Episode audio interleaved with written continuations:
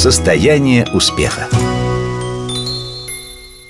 Меня зовут Владислава Кочелаева. Я профессиональный парфюмер, биохимик, органик, также нейропарфюмер. Через этот подкаст я хочу рассказать, как устроен человек, какими скрытыми возможностями обладает каждый из нас. Узнать от ведущих экспертов самые передовые научные открытия и использовать их в повседневных делах, в бизнесе, в отношениях. Кроме того, моя жизнь тесно связана с созданием ароматов и специальных запахов, способных менять настроение людей, вызывать у них определенные состояния, повышающие их эффективность и работоспособность. Хочу представить Вячеслава Альбертовича Дубынина, доктора биологических наук, профессора кафедры физиологии человека и животных биофака МГУ имени Ломоносова, ведущий нейрофизиолог страны. Добрый день, дорогие слушатели. Я Вячеслав Дубынин, профессор, доктор наук, так оно все и есть, и нейробиолог. Почти 40 лет я занимаюсь мозгом, и как ученый, и как лектор рассказываю интересные важные вещи. И спасибо, что пригласили, я с удовольствием откликнулся.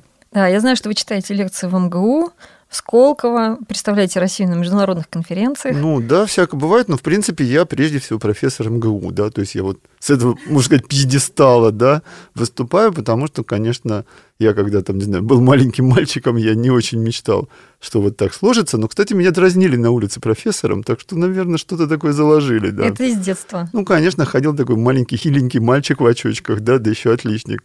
И ясно, профессор. Зато был умнее всех. Приходилось, да, потому что, а как иначе это со всякими двоечниками, хулиганами справляться? То есть это мечта детства? Мен- ментально. Исполнение ну, мечты детства. Не то, что вот я сидел и мечтал, а не стать ли мне профессором. Ну, наверное, куда-то там в бессознательную сферу это упало. А мечта была учиться, узнавать новое, и как-то довольно рано я именно в биологию вот так вот уткнулся. Я думаю, что, скажем, моя первая учительница здесь очень сильно помогла, вовремя всякие книжки подложила. Такая была Лариса Станиславна.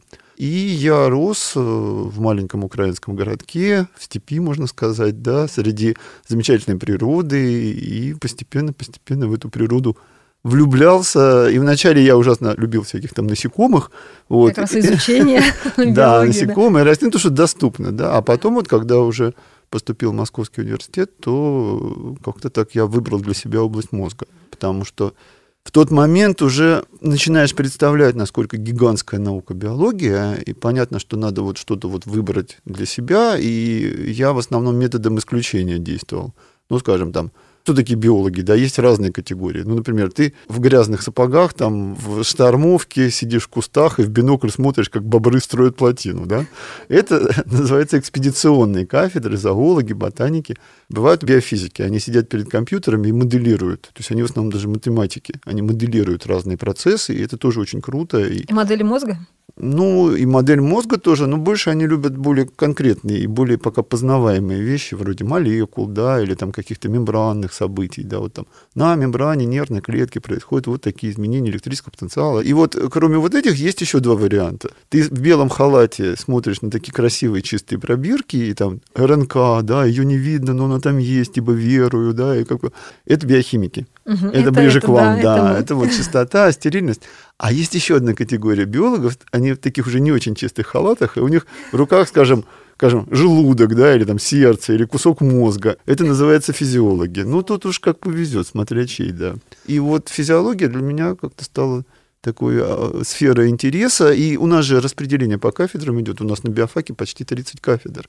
То есть ты на втором курсе уже более-менее понимая, кто чем занимается и как у тебя душа лежит, должен выбрать себе кафедру, порой выдержать конкурс, потому что на некоторые кафедры вообще так не один человек на место, например, два-три. И вот я выбрал кафедру физиологии нервной деятельности, высшей нервной деятельности, она называется кафедра нейробиологии, и стал мозговедом. Мозговед, главный вот, и, Да, Лучший. и, соответственно, с 80-го года, то есть уже действительно 40 лет я этим занимаюсь, и не пожалел ни на секунду, потому что мир мозга, он на самом деле гигантский, и он вот благодаря современным методам по-настоящему только сейчас начинает нам открываться.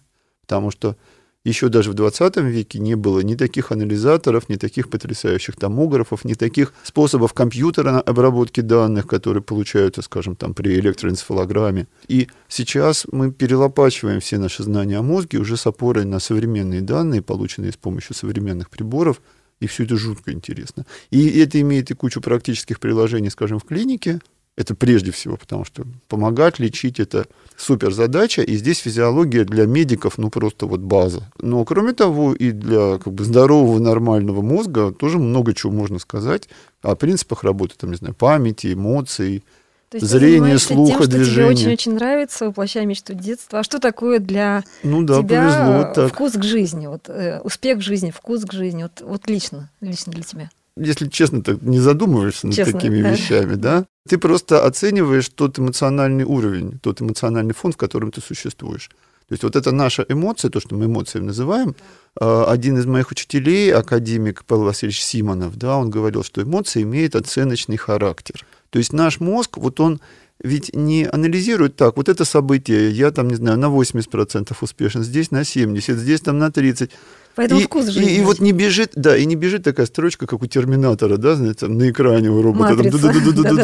там. Нет, наш мозг все это вот так вот интегрирует и в итоге выдает действительно такую обобщенную оценку, которую мы называем эмоцией. И если ты существуешь на положительном эмоциональном фоне, вот значит что-то Если нормально нравится, хорошо, складывается, хорошо, да. да? Нет, не то чтобы все нравится, но вот эта сумма, да, интеграл, он все-таки выше нуля, а желательно, чтобы так заметно был выше нуля, хотя бы иногда, да. Перло, то, что называется, то, что было счастье, Ну ощущение. да, да. И причем ведь не всегда же даже есть время обдумать, а почему вот сейчас ты существуешь на позитивном фоне. Вот, то есть, если подумать, сесть, как вот психологи говорят, так, ну давай проанализируем. Разложить по полочкам. Да, и ты почему, находишь там 30 каких-то компонентов, которые, да, действительно там здесь, здесь, здесь. До этого обычно не доходят ни руки, ни мозги, но ты доверяешь своему эмоциональному фону и чувствуй его, и если вот он позитивный, ну, классно, значит, можно в эту сторону расти. А бывает негативный, значит, ты по какой-то не той дорожке пошел. Э, Ну, так же бывает, вот, скажем, с человеком встретился, пообщался там лично как-то или там по, по делу, да, и вроде нормально пообщались, а выходишь, а какой-то такой осадочек. Значит, Да-да-да. что-то куда-то ты не туда забрел, да. Хотя вроде все хорошо. Вот, так вот, желательно крайне, да, существовать все-таки на позитивном фоне. Пусть даже он будет там чуть-чуть, чуть-чуть выше нуля, но все-таки. И вот каждый день и каждый час, выруливая свою жизненную траекторию, наверное, я к этим эмоциям уже так прислушиваюсь. И в последние годы оказалось, что колоссальный источник положительных эмоций – это вот общение со слушателями. Причем не только с нашими студентами, а вот то, что называется научно-популярная сфера. Ну, тут не знаю, может, у меня какие-то гены, не знаю, сидят моих родственников э, и предков, потому что у меня вообще очень много учителей в моем роду, причем сельских учителей. И радость от того, что ты кому-то что-то рассказываешь, да, и человеку это интересно, а иногда и полезно, она оказывается для меня И вот когда лично... видишь результат, горящие глаза, когда Ну, человек да, резу- впитывает, учится, идет. Результат даже, собственно, особо ты и не видишь. Вот сидит у тебя, там, не знаю, 50 человек, ты им расскажешь чего-то, и видно, что там почти всем интересно. Вот это быстрый результат. А вот какой-то отдаленный, ну, иногда там пишут письма, там, спасибо. Когда они возвращаются, приходят либо вот Это люди счастливые, успешные, да. вот, потому что счастливые люди это, ну, как правильно ты сказал, это плюс, даже если чуть-чуть больше нуля, все Мгм, равно плюс. Да, И отсюда плюс. идет э, принятие решений, с какого состояния человек принимает решение, да, вот насколько это важно. Есть люди, которые там считают, сколько раз человек принимает решение, там у них получается 2000 раз в течение дня принимаешь решение, 3000, ну, то есть решения бывают, конечно, простые, это типа вот ногу на ногу положить, не положить, а если более глобально, вот ввязаться в этот проект, например, да, или вот этому человеку пожать руку, или все-таки не пожать, А есть концов. мнение, что человек не принимает решения, это все внутренняя биохимия. мы физиологи не разделяем вот это, да, вот это человек и биохимия и мозг это все единая целостность. А если мы хотим от него оторвать что-нибудь вроде сознания, ну мы придумываем некую довольно искусственную такую словесную, как это сказать, вербальную конструкцию.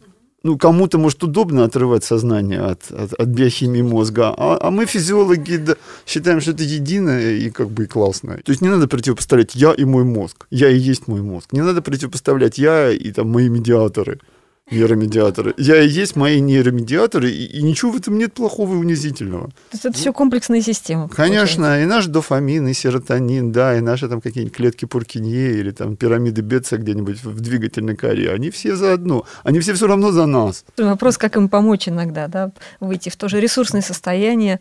Я обычно говорю, что наше сознание это как бы пользователь вот этого огромной сложной системы, поэтому надо быть более-менее осмысленным пользователем И э, вовремя мозг кормить, отдыхать, радовать, да, и все такое прочее. Вот, не перенапрягать, не, не, не, не валить туда какую-нибудь дрянь ядовитую, токсическую.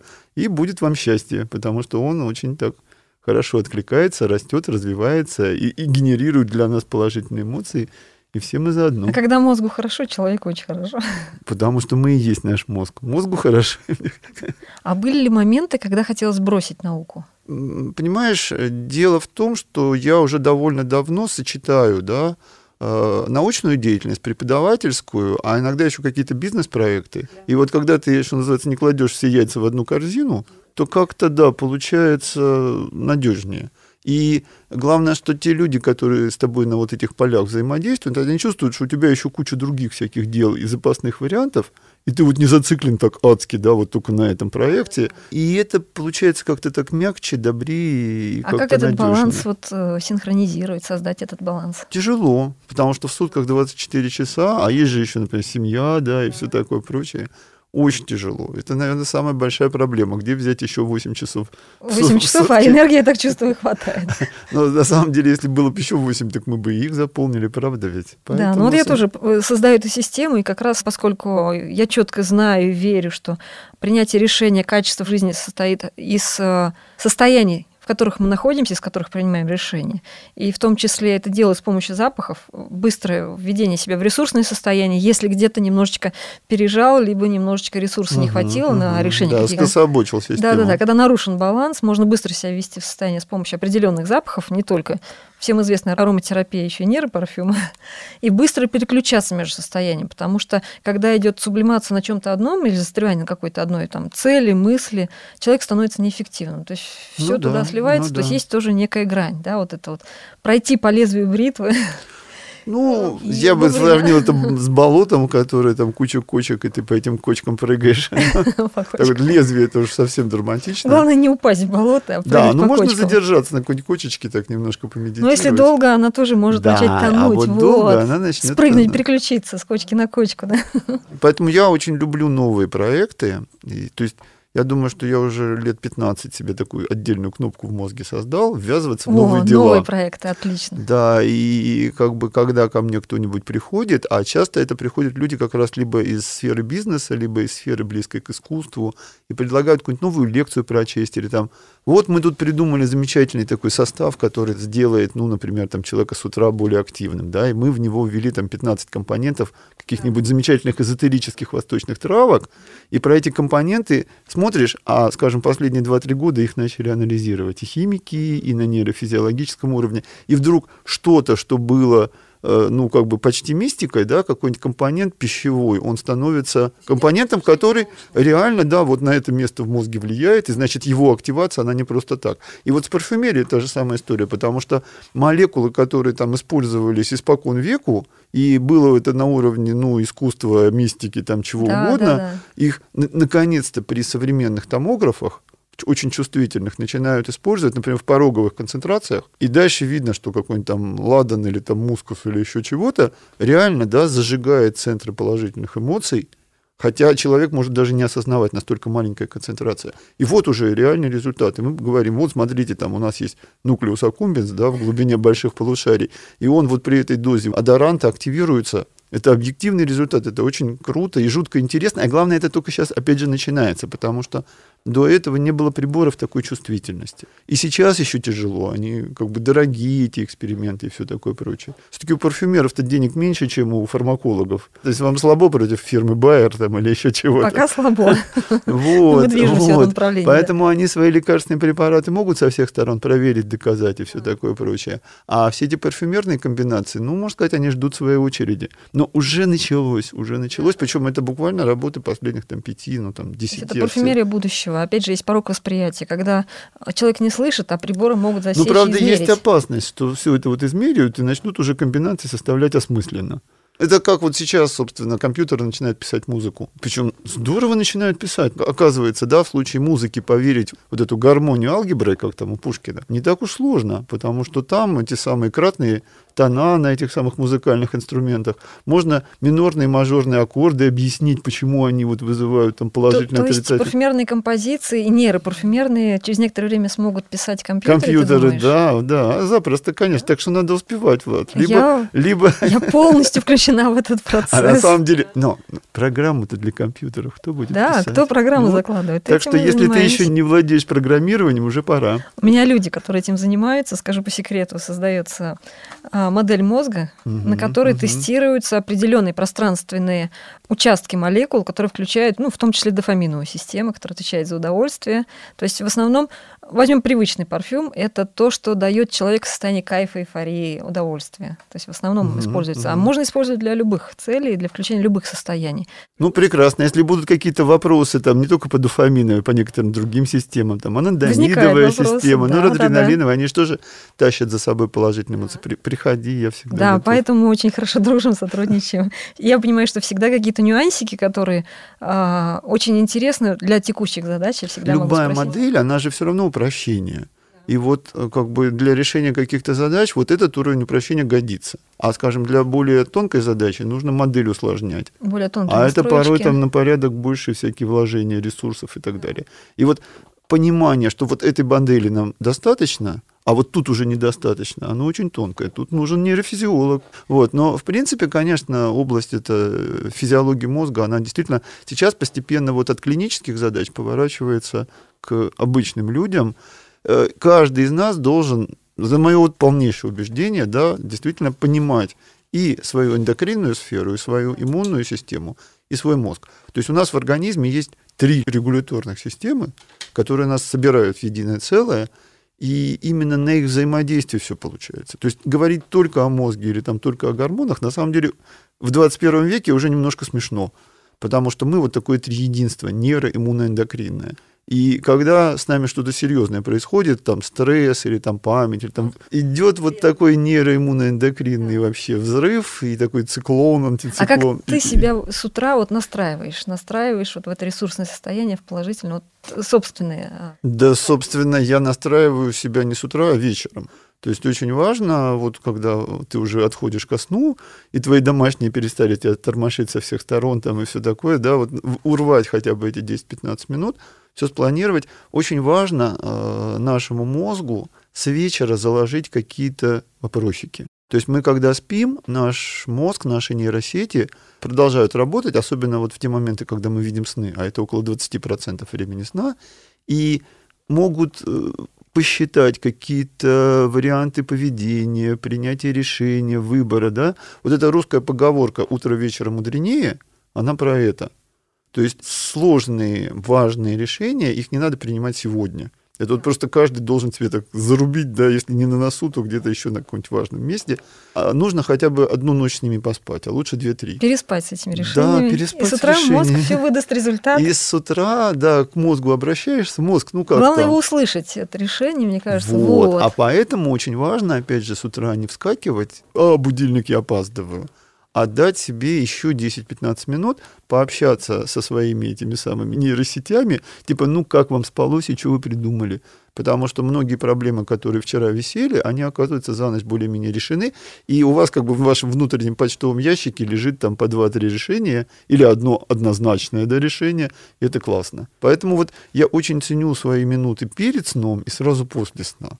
Я специально будильник ставлю на то время, когда надо, и еще на 10 минут раньше. И если обычно я как бы ухитряюсь, да, вот на первый звонок отреагировать, и вот эти 10 минут провести в такой полудреме, когда вчерашние задачи, поставленные вчера, они всплывают, и ты планируешь свой день, и дальше этого плана уже держишься. А в течение дня какие-то поддерживающие моменты, чтобы все время быть в ресурсном состоянии, либо вот ну, не уходить на самом деле я ловлю свой организм на том, что он прямо вот с утра распределяет силы. И если у меня, например, в течение дня, например, три каких тяжелых лекции, то я прям с утра такой слегка уставший. То есть мой организм говорит, нам у нас сегодня такие затраты, что вот прям вот с утра радоваться, бегать, прыгать не стоит, да, уже прям сразу экономь, и тогда до вечера хватит. А если, например, одна лекция, то тогда можно радоваться. Вот у меня сегодня, например, не было с утра лекции, у меня только одна вечерняя. Поэтому, Влада, все мои позитивные эмоции, да, ресурсы, вот они вам достаются, я с удовольствием ими делюсь. Вот, вообще очень приятно вас видеть. Состояние успеха. один из самых ресурсных, как бы таких вот, э, в кавычках, способов, это использование какой-нибудь кофеина, чая. Вот я когда про кофеин рассказываю, я говорю, что я с утра не пью кофе. Дело в том, что сам механизм действия кофеина, он состоит в том, что ты берешь э, некую энергию организма, да, и ее переводишь в сферу такого активного использования. Ну, собственно, что такое энергия? Это молекула АТФ, аденозинтрифосфорной кислоты, да, и мы, когда вот идем, они распадаются, и энергия выделяется, и мы там двигаемся. И дальше, когда это АТФ остается процентов 20-30, клетки начинают генерировать сигнал утомления. Так вот, с помощью кофеина можно задавить этот сигнал утомления, собственно, что делает кофеин, да, механизм его, вот, и глубже влезть в этот ресурс. То есть истратить еще немножко ТФ, еще. В этом смысле кофеиноподобные молекулы, ну и вот эти вот энергетики, да, они, строго говоря, никакой энергии не дают. Так вот, я считаю, что, например, если вы с утра заводитесь с помощью кофеина, то это значит, вы уже действительно находитесь в состоянии хронического утомления, и что-то надо в жизни менять. То есть кофеин, э, на мой взгляд, да, уместен вечером. Вот когда вы действительно еще там лекцию вечером читаете, а ресурсов уже маловато, вот тут можно это самое. И тогда потом побольше поспать немножко, отдохнуть. И здесь, в общем, все довольно просто, и прислушиваться к своим ощущениям довольно легко. И там мы знаем, что в чашке кофе там 75 миллиграммов кофеина, ну так в среднем. Запахи в этом смысле, конечно, гораздо более индивидуальная штука, потому что кофеин, он действует четко, однозначно, и все равно, конечно, есть индивидуальная там вариабельность, но запахи, они же состоят не из одной молекулы, а десятки, иногда там сотни компонентов, и вдобавок на это еще цепляется наша память индивидуальная. Ага, вот этот запах у меня с этим ассоциировался, этот с этим, этот с этим. Импринты. Да, да, особенно, да, детско-юношеские, вот. И тут, конечно, запахи это гораздо более тонкий, на мой взгляд, гораздо более мощный механизм. Да, вот. запах и быстрее болевого. Его надо, конечно, использовать гораздо осмысленнее, и вот так вот на бегу там пшикнуться или мазнуться. Если заранее не подготовил свой да, мозг и свои здесь тоже нужна некая да. такая предварительность. Тогда да. Я, на самом деле, редко эксплуатирую прямо совсем продукты парфюмерии. Не парфюмерия, нейропарфюм, наверное. Да, да и даже нейропарфюм. Идет, ну, да. нейропарфюм тут он только еще появляется. Но, конечно, например, я вот работаю на Ленинских горах. Да, наш биофак стоит посреди, ну, можно сказать, здоровенного парка.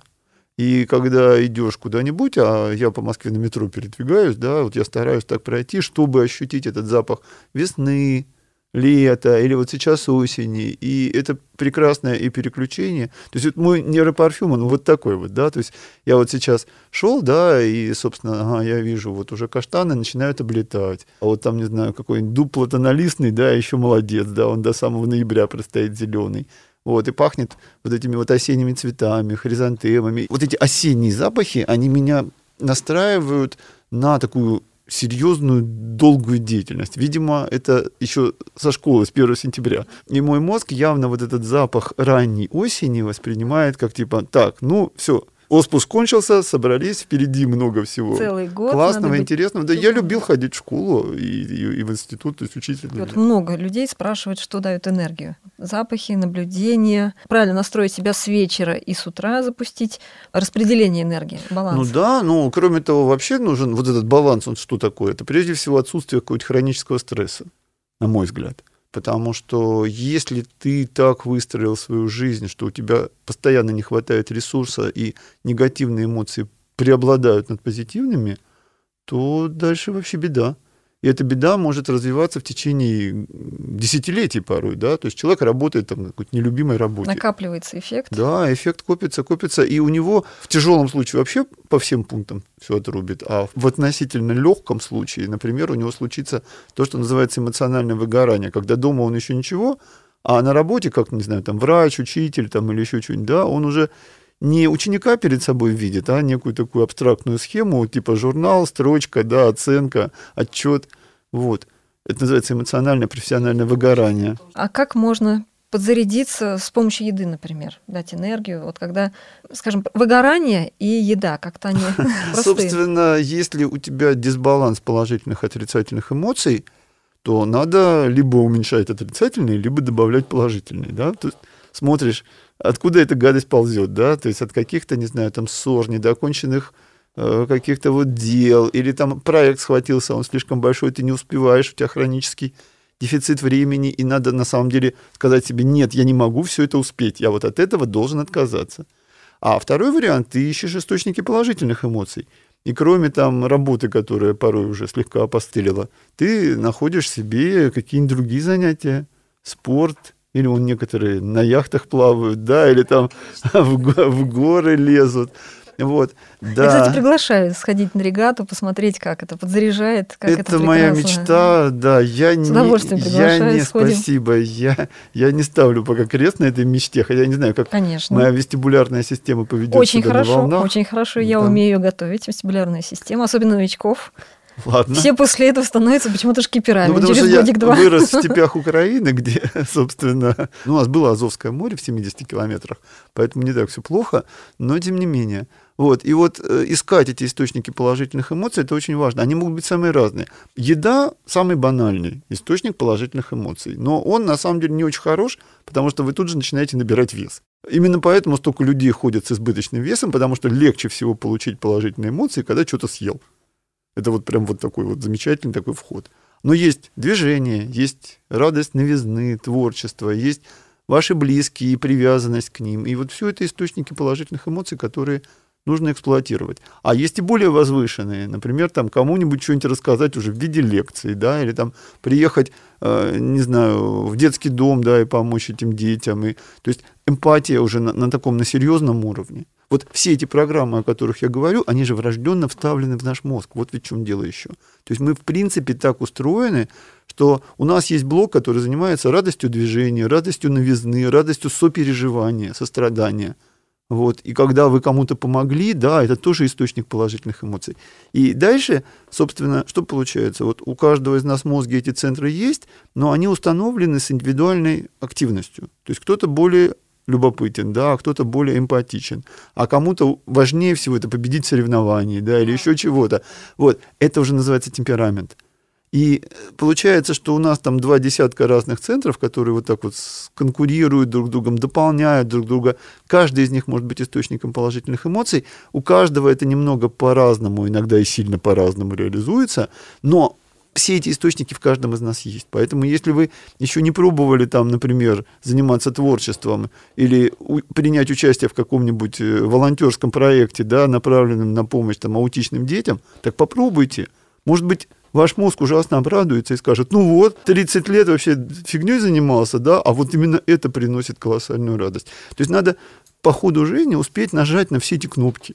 Успеть нажать, это важно. Опять же, успеть быть. Нет, ну лучше вообще Да, со- успех соста- это успеть, да. составить план, да, что вот, вот я, я еще не делал это, это, это, я это должен обязательно сделать. Ну, собственно, психологи на этом собаку съели. Они там предлагают нам писать список того, о чем бы вы хотели сделать. А что ты сам из нового попробовал? Ну, на самом деле, э, действительно сейчас э, много вот таких интересных маленьких бизнес-проектов. То есть я, поскольку в какой-то момент внезапно оказался довольно популярен как вот такой вот лектор-просветитель, ко мне приходит куча молодежи, которые вот приносят свои, это называется, стартапы, и пытаются меня в это дело втянуть, и, и мне оказывается жутко интересно помочь и в этом, и в этом, и в этом.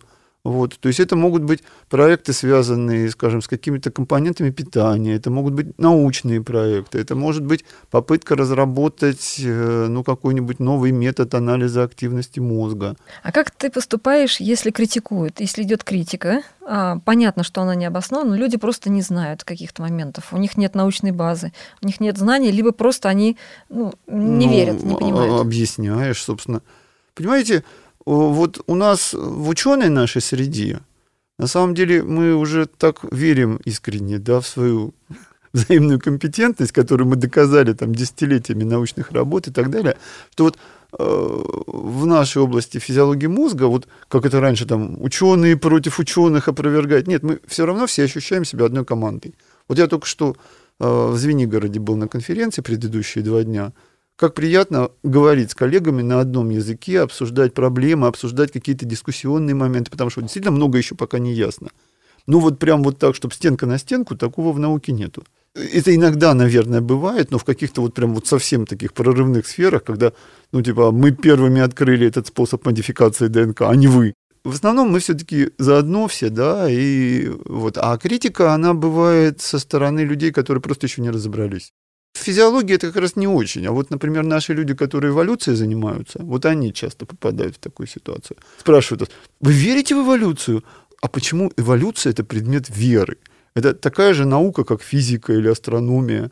Вы верите в то, что есть Марс? Ну, вы возьмите телескоп, посмотрите, а если совсем как бы это самое, ну, запустите спутник, он вам привезет кусочек Марса. Вот с эволюцией такая же история, потому что 150 лет назад Дарвин, когда это формулировал, тогда было очень мало информации. Сейчас ее стало в тысячу раз больше. То есть прогресс и, не остановить. И мы видим, как прогресс. идут эволюционные процессы не только на больших системах, а, скажем, те же самые бактерии, вирусы эволюционируют, там, приспосабливаются к организму человека, а наша иммунная система. То есть сейчас это огромная область, которая, ну, о какой вере вообще идет речь? Это нормальная наука, естественная. Вот, и поэтому вот эволюционистам им часто приходится вот такие азы объяснять. Потому что если вы хотите разобраться, да, как вы относитесь к Дарвину эволюционному процессу, ну вы просто возьмите на себя труд познакомиться с современной биологией. Потому что если вы не возьмете телескоп, а так и будете говорить, что там, не знаю, Марс это круглая нашлепка, да, на хрустальном небосводе, вот, то как бы, ну, о чем тут с вами дискутировать? Вот с биологией такая же история. Поэтому, нет, ну, тут же сложно. Вот мы, физиологи мозга, порой попадаем в область, когда приходит конкретный человек, и говорит, вот у меня такая проблема с ребенком, например, да, или там с моей, там, не знаю, бабушкой, да, и вот, вот там травма, Альцгеймера, аутизм и так далее. Вот, вот, вот, вот тут тяжело и сложно. Потому что мы, физиологи, имеем счастье говорить об общих принципах. То есть мы говорим о том, что да, вот в мозге, там, скажем, в том же мозге, да, работают какие-то вещи конкретные. И мы это рассказываем, например, тем же психологам или там медикам, а бедные медики и психологи уже имеют дело с конкретным человеком. И к этому конкретному человеку общие принципы приложимы вот так в лоб, да, ну, процентов 70-80 случаев. А остальные 20-30% там тоже общие принципы работают, но уже не в лоб, а какими-то более сложными там каскадами. Уже надо там через не в один ход задачку решить, да, а в два, в три, иногда в четыре. Многоходовку сделать. Да, и, и плюс еще к этому добавляется, что каждый из нас на генетическом уровне уникален, на иммунологическом уникален, мозг у каждого уникально сделан. Поэтому возникает вот эта вариабельность, которая требует от общих принципов некой модификации приложения к конкретному человеку. И э, в этом смысле медикам и психологам огромный поклон, потому что они решают порой гораздо более сложные задачи. Они должны разобраться во всех этих общих принципах, да, а потом дальше двигаться. А когда к тебе, как к физиологу, да, пишет письмо конкретный родитель, у которого вот конкретные проблемы с ребенком, тебе, конечно, сложно. Это даже не дискуссия, да, потому что ты, с одной стороны, хочешь помочь и что-то сказать, с другой стороны, понимаешь, что без детальных знаний медицинских уже в этой сфере тут не очень разберешься. То есть тоже комплексное решение со всех ну, сторон. Да, в основном я что говорю в таких случаях, что вот, господа, да, на самом деле, вот доктор ваш, который с вашим, там, например, ребенком или с вашей бабушкой разбирается, вы уж отнеситесь к нему с доверием. Вы поймите, что та проблема, которая перед вами стоит, это порой проблема, которая там годами нарастает. И ждать от доктора, что он за, за месяц там все это самое решит и улучшит, это неправильно. Вы должны дать время вашему врачу разобраться. Выберите себе такого доктора, которому вы доверяете, и уже следуйте его рекомендациям.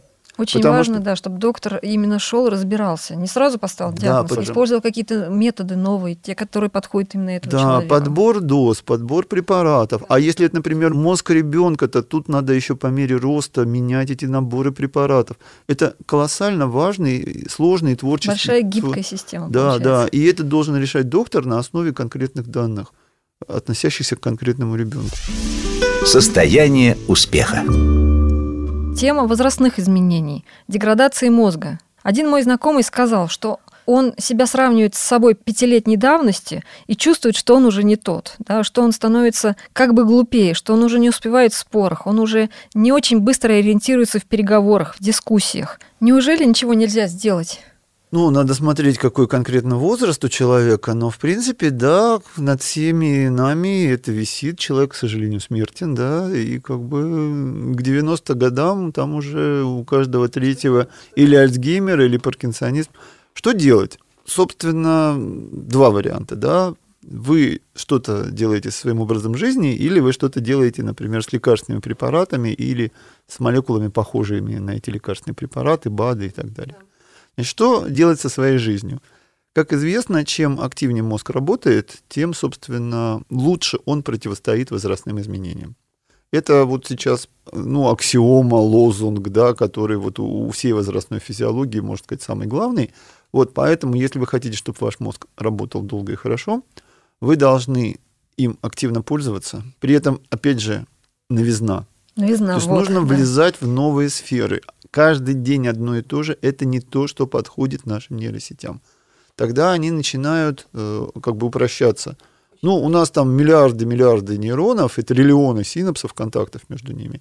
И если вы каждый день используете только одни как бы траектории движения нервных сигналов, По одной и той же дорожке ходит. да, да, то вот мозг на этой колее и будет сосредотачиваться, а остальное начинает буквально разрушаться, разрываться, потому что, а что, как бы, раз все равно не работает. Поэтому очень важно, да, начиная там особенно лет с 50, ну максимум с 60, вот, влезать в какие-то новые проекты, менять профессию, дополнять ее чем-то, да, то есть э, и чем активнее и позитивнее, да, то есть вы должны наконец-то найти источник положительных эмоций в своей жизни, потому что, может быть, когда-то, когда вы в 20 лет выбирали свою профессию, да, родители или там товарищи вас утащили куда-то не туда, и, может, вам э, всю жизнь было не очень в вашей как бы Очень сфере. хотелось гоняться вот, на яхтах. Вот, да, ну вот уже вам полтинник, вы уже поймите, что вас жизнь это радует, да? Вот, далеко не всех радует выращивание огурцов или там уход за внуками. Есть еще куча интересных сфер, которые вы можете заниматься и в 60, и в 70, и в 80 лет. Вот, новизна, то есть важен поток информации и важно активное отношение к этой информации. То есть не просто там решать кроссворды, а вы сочините кроссворд. Вы не просто смотрите сериалы, а вы Создайте при- что-то свое, придумайте свой сценарий, да, креатив. создайте что-то свое, так и есть. Вот. И в последнее время очень большой акцент делается на двигательную сферу, потому что оказалось, что, ну, собственно, и так все знали, ну, просто появились методы, которые позволили уж точно все посчитать. Оказалось, что две трети нервных клеток нашего мозга занимаются движениями.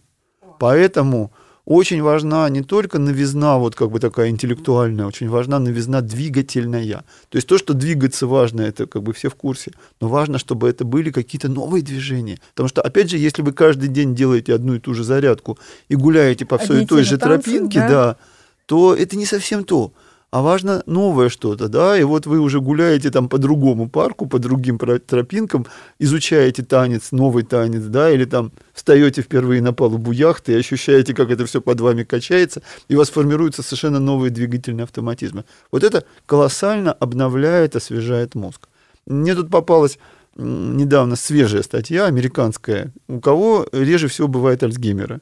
И оказалось, что первое место занимают э, у американцев члены Верховного суда. Я не знаю почему, наверное, у них какая-то особенно творческая работа. Но второе место занимают профессора университетов. Потому что когда ты вот в такой области работаешь, да, и у тебя все время там студенты и все такое прочее, то есть все это очень освежает ваш мозг, и как бы вам некогда стареть. В этом молодость, в этом движении, в этом... Движи, да, новизна, позитивные эмоции и новизна и интеллектуальная, и двигательная. Вот. А второй компонент – это уже лекарственные препараты, которые вам могут помогать, или хотя бы то, что на уровне там, БАДов, витаминов. Но здесь вы должны разбираться со своим конкретным организмом, потому что очень многие живут в условиях дефицита железа, например. А как понять, что- чего не хватает, что К использовать? доктору анализы вообще-то сделать надо бы, неплохо бы, да, то есть э, основные гормоны обязательно надо проанализировать, потому что очень многих к 60, опять же, а даже уже после 40 начинает сдавать щитовидка. И человек говорит, ой, что-то мне ничего не хочется, у меня депрессия. А у тебя просто тироксинов мало, потому что твоя щитовидная железа стала слабее работать. Кроме гормонов, конечно, контроль за сердечно-сосудистой системой, потому что гипертония у каждого второго после 60. И вы опять же чувствуете недомогание, а у вас на самом деле повышенное давление, а вы даже как бы никогда в жизни, я никогда не знал, что у меня, да, там 100, 100 на 160. А пора бы узнать. И помогать сердцу, сосудам, это и мозг нормализует, и э, сердце меньше изнашивается. А волшебные пилюли на тропические грибы, например? Нет, ну это как бы экстремальные вещи, и, как правило, все-таки люди, которые, опять же, до 50-60 дожили, они на такие легкие приманки не ведутся, да, то есть какие-то быстро измененные состояния сознания это одно, а систематическая забота о своем организме это совсем другое. Система комплексное решение. Конечно, вы должны Вопросов? узнать наконец, что такое антиоксиданты. Вы должны наконец-то узнать, а, а вообще, как ваша поджелудочная, потому что, опять же, там к 60 у половины начинает уже диабет вылезать второго типа. То есть наш организм вообще, он как устроен? До 40 более-менее все нормально работает, от 40 до 60 начинаются процессы старения, и здесь уже зависит, например, там, насколько вы здоровый образ жизни ведете. Но после 60 там уже многие системы настолько как бы утомились, что нужно очень осознанное отношение, да, и БАДы, и лекарства, и уже с доктором надо подружиться с хорошим. И тогда с 60 э, до 80 вы будете ого-го. А все же после 80 бонус – Бонус, мне да, кажется, до 150 совершенно ну, нормально. Ну, 150, не 150. Но как настроишь бы, свой мозг, хотя бы, хотя бы 95, 100. Сейчас уже, в общем, очень многим светит. И убирать пагубные привычки, наверное. Ну да, ну пагубных-то привычек их же море. То есть начинается все с алкоголя, никотина, но дело же и в гиподинамии, и опять же в неправильном питании. Вот, в лени, в конце концов. В том, что ходишь каждый день по проторенным дорожкам, и вот эта стереотипия. Ну, не говоря уже, опять же, о каком-то агрессивном, негативном отношении к миру. То есть нужно везде искать источники новизны, позитива и спрашивать свой организм, что у тебя с эмоциями-то? Вот, какой... вот прекрасные эмоции, еще раз, да, возвращаемся, они позволяют нам, не спрашивая, что конкретно случилось, спросить себя, ну, организм, мозг, ты как живешь-то вообще? Он говорит, да нормально, я знаю, как вообще небо синее, осень прекрасная, да, девушки красивые. Вот. А если он типа, о, ой, наступает осень, все хуже и хуже, да, девушек вообще видеть не могу. Надо что-то в жизни менять. Состояние успеха. В другом выпуске подкастов я говорила с Юлией Кузьминой, психологом первых лиц. Она рассказала интересный способ, как подстегнуть свое латеральное мышление. Например, берем книгу, а, вводим пальчиком по строке, и где пальчик остановится, исходя из этой фразы, а, начинает рождаться и приходить креативные нестандартные решения – как ты думаешь, какие способы еще есть у тебя в том числе для того, чтобы подстегнуть свое творчество, свою креативность? Ну, если у вас есть куча времени, вы можете, конечно, взять книгу, да. А если вы вообще активно работаете, то вы уже не знаете, куда от этих проектов деваться, потому что они на вас со всех сторон валятся. Поэтому, на самом деле, конечно, все, что придумали психологи, это здорово. И они же не с потолка это берут, а выверяют иногда на тысячах предварительных экспериментов. Но я вот как физиолог, да, я, конечно, еще раз призываю быть открытым к изменениям и к новизне. То есть вы видите, что творится в окружающем мире, и говорите, ага, вот здесь я могу получить положительные эмоции, вот здесь я могу быть полезен, вот, вот здесь вот благодаря моему участию случится что-то хорошее.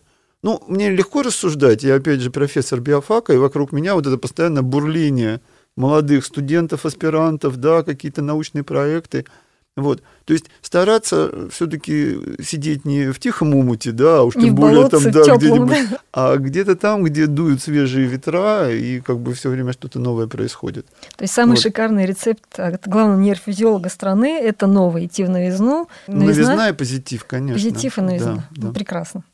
Вячеслав, мне не терпится перейти к теме обоняния. Понятно, что я парфюмер и нейропарфюмер, занимаюсь всю жизнь запахами. Но меня очень сильно удивляет небрежное отношение людей к запахам, особенно к запахам своего тела, к личным запахам. Получится у нас расширить горизонты осознания людей в этой области, как ты считаешь? Ну, собственно, обоняние такая же важнейшая сенсорная система, как и все остальное. Вот. И как бы зрение, слух, да, осязание, они, конечно, вроде на первом месте – но, с другой стороны, у обоняния... На первом осознанном месте, наверное. Да, да, на первом месте, да, да, осознанном, да. Но, с другой стороны, обоняние, я как раз, собственно, про это, оно имеет столько входов в нашу бессознательную сферу, что иногда, да, называют обоняние как бы таким серым кардиналом нашего мозга, который вроде и не выпячивается, да, а на самом деле очень многим рулит. Особенно, когда речь идет о каких-то вот таких базовых как бы вот состояниях. Вот сегодня я вот в таком состоянии, вот эти 2-3 часа нахожусь. То есть я более возбужден, или я тревожен, да, или я чувствую прилив сил, или наоборот я ощущаю утомление. И порой, опять же, не видны очевидные причины – а вдруг вы понимаете, что ага, где-то есть источник неприятного запаха, или наоборот запаха, который вам нравится, и все такое прочее. То есть вот парфюмеры, они концентрируются на приятных запахах. А я бы еще сказал людям, что а вы-то на неприятные тоже обращайте внимание. Они же тащат вниз наше состояние. И поэтому, если где-то что-то там, извините, пованивает, да, то надо бы разбираться с этим и уходить от источника этого обонятельного сигнала, потому что он будет на неосознаваемом даже уровне загонять вас в депрессивно-тревожностный какой-то статус. То есть на самом деле нужно постоянное внимание к этой самой обонятельной сфере, потому что мир вокруг нас пахнет, и что на нас, да, сыплется. Вот. А когда уж нам нейропарфюмеры предлагают чего-то более направленное, да, на, опять же, там, активизацию или там рост позитива, к этому надо прислушиваться, потому что, еще раз повторяю, что, с одной стороны, в этих комбинациях, что называется, опыт тысячелетий, потому что люди, ну, действительно, испокон веку чего-то использовали, какие-то сочетания. Не очень А с друг- понимаю, как это работает. Ну да, ну а, собственно, а зачем, как бы, да? И, и так все знают, что кора ивы, да, там снижает э, температуру. Отвар из коры ивы. Это потом только в 19 веке нашли там салициловую кислоту, потом добавили к ней уксусную, получилось ацетилсалициловая, аспирин и, и так далее. И вот с запахами также. То есть их человечество использует интуитивно, вот, но дальше, если мы их начинаем использовать осознанно и подкрепляем влияние вот этой молекулы на мозг вполне конкретными измерениями, да, с помощью энцефалограммы, томографов, так мы становимся уже осмысленными пользователями. И мы можем создать уже такой обезболивающий, жаропонижающий, что будет там на порядок круче аспирина. Точечное воздействие ювелирное Да, идет. да. Именно с помощью И- действующих и здесь все, веществ. да. здесь все только начинается, потому что мир зрительный мы видим с помощью палочек и трех типов колбочек, да, там синий, зеленый, красный. Мы получаем вот эту прекрасную зрительную картину. А обонятельных рецепторов у нас почти 400. То есть когда посчитали, ахнули, да, и дали Нобелевскую премию там американцам двум, которые, собственно, все это открыли. То есть 400 базовых запахов берется и дальше комбинируется. А на самом деле еще все сложнее, потому что конкретная молекула, она может, скажем, на несколько типов рецепторов влиять, и уже даже просто некая молекула будет пахнуть букетом. В зависимости от того, какое пространственное э, строение имеет вся система молекул. Не только одна молекула, а именно вся система Ну, молекул. а если у вас не, не одно вещество, да, там два десятка, так там вообще получается такая симфония. Ну, как, кстати, меня тут недавно на какой-то передаче вот так вы спрашивали, а чем бы вот, если бы у вас было очень много денег, да, очень много, чем бы вы стали бы заниматься? Я сначала, конечно, сгоряча сказал, что ну я бы начал решать проблему болезни Альцгеймера, потом сказал, что нет, столько денег мне никто не даст даже в мечтах, но если бы у меня был замечательный томограф, то я бы занялся как раз нейропарфюмерией. По крайней мере, стал бы изу- изучать последовательно эти компоненты, потому что это колоссальная такая клавиатура управления нашим да, эмоциональным я иду состоянием. к этому и это жутко методы. интересно, это жутко интересно. Вот, и это тянется, опять-таки, в глубины эволюции, потому что когда-то эти молекулы были, вот которые адоранты, да, или кусочками гормонов, или кусочками феромонов, и все это, или кусочками, которые говорят о состоянии иммунной системы. Как раз я занимаюсь нейропарфюмом. Раскрою большой секрет, пока еще никому не говорил, запахами эмоций. То есть вот когда человек испытывает определенные эмоции, он определенным образом пахнет. А, то есть уже выделение самого да, у меня человека. запах гнева есть и так далее. И Мгм. сам человек может идентифицировать и работать с этим. Ну, в принципе, вот физиологически это означает, как правило, выделение каких-то кусочков гормонов там через потовые железы, через сальные железы, все это ловится. Собаки ловят же, да, это своим носом и так. То есть собака же реально чувствует, что человек в агрессии или человек в страхе. То есть у нас, кстати, вот в Звенигороде только что была, опять же, вот конференция, там один из докладов был по разысканным собакам. Так вот, у собак такое обоняние, что, скажем, понюхав кровь человека определенного, да, она потом узнает этот запах через полгода, и даже не по крови, а, например, по, как это, потожировым выделениям. По соскобу кожи, это то, есть что используется как раз для Собачий вербовки нос, агентов. да, собачий нос способен это, во-первых, идентифицировать, а во-вторых, собачий мозг это запоминает почти намертво. Вот у нас там что-то похожее тоже есть. Просто оно не так явно э, выражается, осознанном да, уровне, да. не так на осознанном. Но оно существует. И э, запах мира, обстановки, вашего, не знаю, рабочего места, вашего любимого человека, вашего ребенка, это все намертво в наш мозг записывается, остается, влияет на поведение, влияет на эмоции, и каждый день, каждую минуту это Неосознанно работает. влияет на Да. поведение. Человек не знает, Да. но подсознание его ведет, исходя из тех программ и тех записей, которые ранее заложены в мозг. Да, и мы должны это понимать и в каких-то случаях помогать нашему мозгу и подсовывать ему как бы правильные обонятельные такие Ну, подсказочки, У да? меня есть эти некоторые подсказочки, которые выигрывают. об- Вот, а да. в каких-то случаях мы должны сказать, ага, вот откуда идет негатив и тревожность и еще что-то, и, и тоже понимать это и вылавливать, и, например, убирать из мира эти факты. Увидеть, осознать, применить, и тогда можно с этим работать, этим Поэтому, можно уже... наверное, тогда убрать. должен быть не только э, нейропарфюм, а какой-то антипарфюм, который бы, например, закрывал реакцию на негативные обонятельные сигналы. Как Анти такая есть, идея? Вот, есть. да. Я анти, я сейчас пока не буду озвучивать Ага. все То есть секреты. закрывать какие-то рецепторы. Ну, как, опять же, в фармакологии, да, есть вещества, которые там, скажем, усиливают частоту сердечных сокращений, а есть молекулы, которые мешают этому эффекту, и, например, они используются при гипертонии. Поэтому должны быть антагонисты, конкуренты каких-то обонятельных входов, которые бы убирали, например, негативные эмоциональные сигналы. То есть входы и выходы. То есть вы уже с этим работаете? Да. Очень круто. Очень работаю, Очень не круто. могу пока все озвучивать.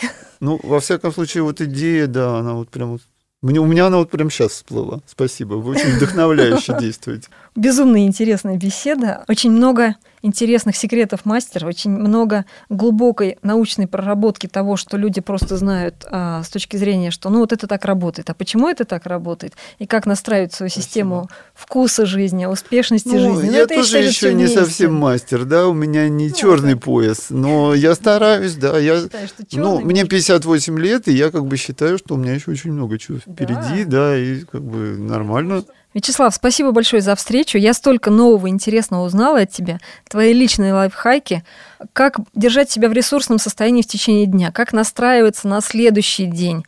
Как правильно просыпаться. Как правильно засыпать. Как быть вечно таким же молодым, красивым, энергичным, харизматичным, как ты, как получать удовольствие и кайф от новых проектов, от нового общения – еще раз благодарю тебя за то, что ты принял мое приглашение, пришел на запись подкаста. Я думаю, что у нас еще будут встречи. Да, очень много безумно приду. интересных Спасибо. вопросов. Ты очень, а, кроме того, что шикарный мужчина, прекрасный, интереснейший, глубокий человек науки, э, человек социума. Влад, а, спасибо. Энергия и харизма просто, которая да. увлекает за собой, которая распространяется. Поэтому я хочу подарить тебе первую в мире выпущенную партию нейропарфюма под названием «Харизма» для того, чтобы приятные, хорошие моменты ты им пользовался, и это еще более транслировало твою харизматичную суть. А там есть мелкими буковками состав? Есть, конечно. Ага, но хорошо, не весь. ладно. не весь. Обязательно это про, инновационный, про, проанализирую. Инновационный Спасибо большое. Я не сомневаюсь, да. что это прекрасный продукт. Да, я его буду использовать только в очень особенных случаях. Спасибо. Спасибо, Спасибо всяческих удач. Состояние успеха.